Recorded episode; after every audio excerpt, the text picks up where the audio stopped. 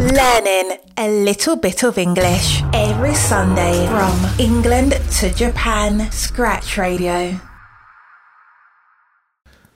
皆さんこんにちは英語学習サイトライフタムラーナー管理人のジンです毎週日曜日少しだけ英語知識を身につけるがコンセプトのスクラッチラジオへようこそ今回のスクラッチラジオ第63回目のテーマはおすすめのイギリスドラマです先週おすすめのイギリス映画について話したのでその流れで今回はドラマについて語っていければなと思います。イギリスのドラマに関してはこれまで結構な数見てきたと思うのでその中でもダントツで面白いなと思ったものだけをピックアップして5つ作品をご紹介します。You are now listening to Scratch Radio, a podcast from lifetimelearner.com.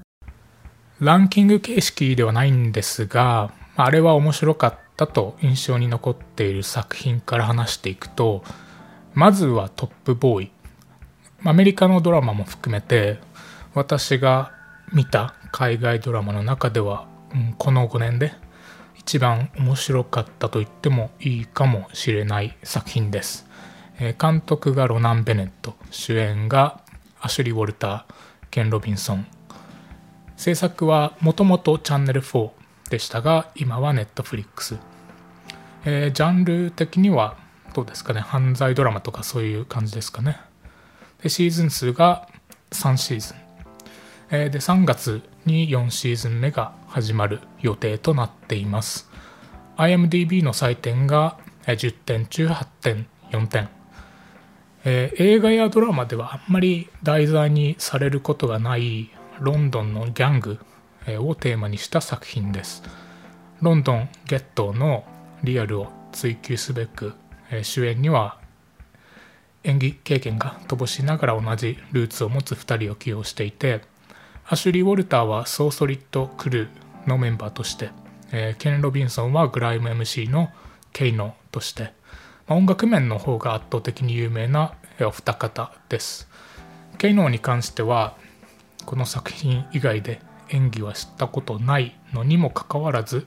えー、主演を務めています、まあ、あんまり語られることのない裏のロンドンが垣間見える作品となっていてもちろんドラマなので脚色はあるんですがロンドンというと華やかなイメージばかりが連想されがちですが実際そういう華やかな一面は、まあ、一部で裏にはいろいろなことがあるわけですね。まあ、これは大都市ならどこでも同じなのかもしれませんけど、え今はネットフリックスで配信されていますが、まあ、注意点としてはネットフリックスオリジナルで配信されている、えトップボーイは最初から数えると実はシーズン3でシーズン1とシーズン2は、ね、今トップボーイサマーハウス、え、という名前で配信されています。これはもともとトップボーイはイギリスのチャンネル4でテレビで放送されていたドラマだからですね。でチャンネル4では打ち切りになってしまってで、まあ、結構経った後にネットフリックスで復活したというえー、経緯があります。シーズン3から見ても問題ないんですがシーズン12から見た方がもっと深い、えー、流れを追って見れるのでこれから見る方はトップボーイサマーハウスから見るのがおすすめです。また劇中で使われている英語も、まあ、MLE Multicultural London English、えー、とか Roadman English と呼ばれるすごい特殊な英語が使われていてそういう英語的な側面でも面白い作品ですね。2つ目は結構直近で見たというのもあるんですがデレック、えー、監督がリッキー・ジャーヴェイス、えー、主演もリッキー・ジャーヴェイスと、えー、ケリー・ゴッドリマンカール・ピルキントン、えー、他、えー、ジャンルはコメディです。シーズン数が、まあ、一応3シーズンとなっていますがま12シーズンで3シーズンはスペシャル番組みたいな感じで放送されました。IMDB の採点が10点中8.0点、えー、最近一番笑ったコメディドラマがこのデレクかもしれないです、えー、老人ホームで働く誰よりも心優しいデレクというキャラクターをリッキー・ジャベイスが演じていて、まあ、ハートルフハートフルでありながらイギリス的なジョークが詰め込まれた、えー、モックメンタリードキュメンタリー風のコメディ、えー、という形式のドラマです。リッキー・ジャベイスが手がけている作品なのでイギリス的なジョークが詰め込まれているような内容です。ただ個人的に一番面白い、えー、笑いポイントはデレクというキャラクターではなくてシーズン1しか出ていませんが鬼人カール・ピルキントンが演じる友人のキャラクターのダギーです。もともとカール・ピルキントンっていう人はリッキー・ジャベイスが発掘した、えー、まあ、面白い一般人みたいな感じの人なんですけどデレクの中では役を演じるとかいう感じは一切なくてそのままカール・ピルキントンがいるみたいな感じで煮詰めた面白いジョークを言うわけでは一切ないんですけどもう言い回しだけであれだけ笑いを誘えるというのはさすがというか天才だなと、えー、ということもあって英語字幕で見れる人は日本語字幕ではなくて英語字幕で見るのが特におすすめな作品です。イギリス的な笑いを体感してみたい方はぜひおすすめです。3つ目はスキンズ。以前はネットフリックスで配信されていたんですが2022年2月の現時点では取り下げられているという状況です。監督がブライアン・エルスリーほか、えー、主演は、えー、シーズンがたくさんあるので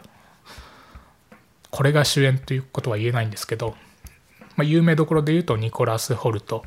カヤ・スコーデラリオジャック・オコネルとかその辺です。制作はチャンネル4でジャンルとしては青春ドラマとか学園ドラマみたいなそんな感じです。シーズン数は6シーズンあってえー、プラススペシャル番組が3話ぐらいあったかなと思います。えー、IMDB の採点が10点中8.2点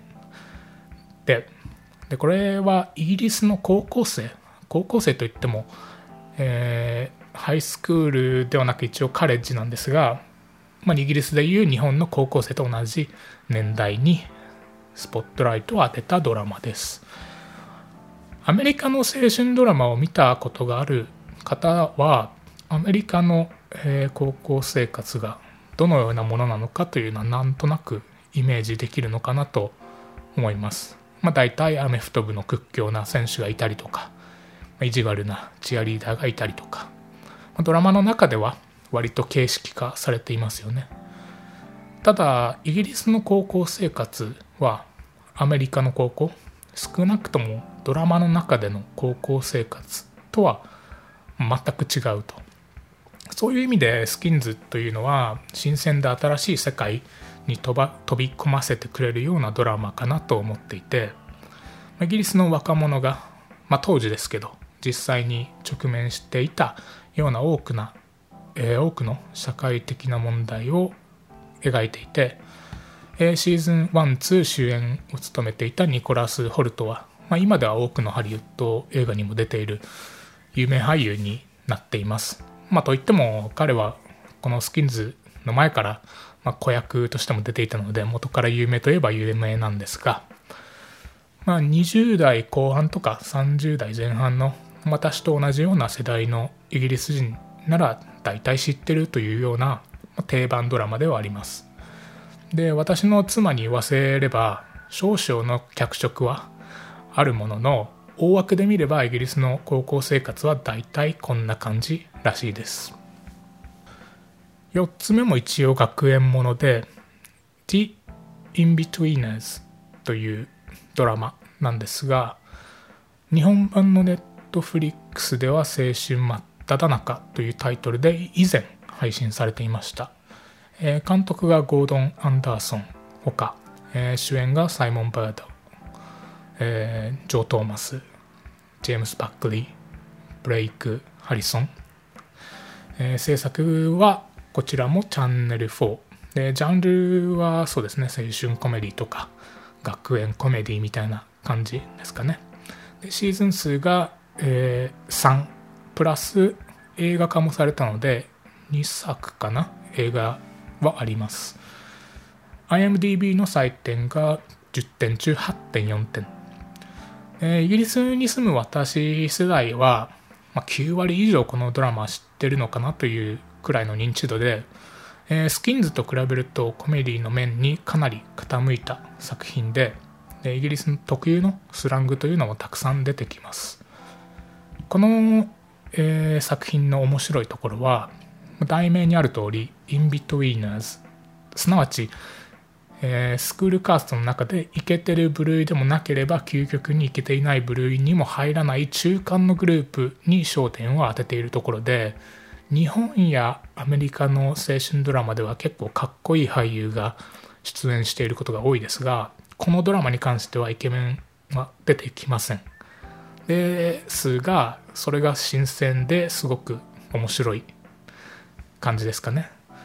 ちなみに、えー、妻曰く劇中に出てくるキャラクターのような人はイギリスの高校には、えー、本当にいるらしく、まあ、これもまたリアルな描写のようです。最後は定番ですがシャーロックですね、えー、監督がマーク・ゲイティス主演がベネディクト・カンバーバッジとマーティン・フリーマン。ジャンルは探偵ドラマ。とかミステリードラマとかそのようなくくりですかね。シーズン数は4シーズン。で IMDB の採点が10点中9.1点と。イギリスを思い浮かべる時にシャーロック・ホームズが出てくるという人も多いかと思います、えー、名作家コナン・ドイルによって作られた、まあ、ロンドンに住むフィクションの名探偵シャーロック・ホームズですが、えー、このシャーロックという作品もコナン・ドイルの本にインスパイアされて作られた比較的新しいドラマで、えー、現代解釈版という形にしています。で、IMDB の採点が9.1と、もう驚異の高評価なんですよね。で、今回紹介する中でも最も評価点が圧倒的に高いドラマで、で制作は BBC なんですが、まあ、BBC は日本の NHK みたいな存在なので、まあ、シャーロックは老若男女問わず楽しめるような作品かなと思います。えー、ここまで高い評価を得ていて、まあ、新シーズンが常に待ち望まれている状況なんですが前作からかなり時間経ってて現実的に可能性はかなり低いのが現状ですかね。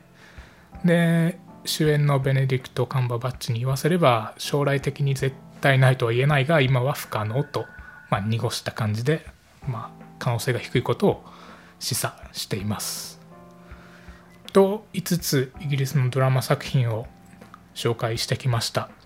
えー、トップボーイ、デレク、シャーロックの3作品に関しては現時点で日本版のネットフリックスで見れますので興味がある方はぜひ見てみてください。えー、来週からはまたちゃんと英語のことを話そうかなと思っております。今週の放送はここまでです。聞いていただきありがとうございます。それでは皆さん、いい週間をお過ごしください。I'll see you next Sunday. Bye. Thank you for listening to Scratch Radio. Have a great week ahead.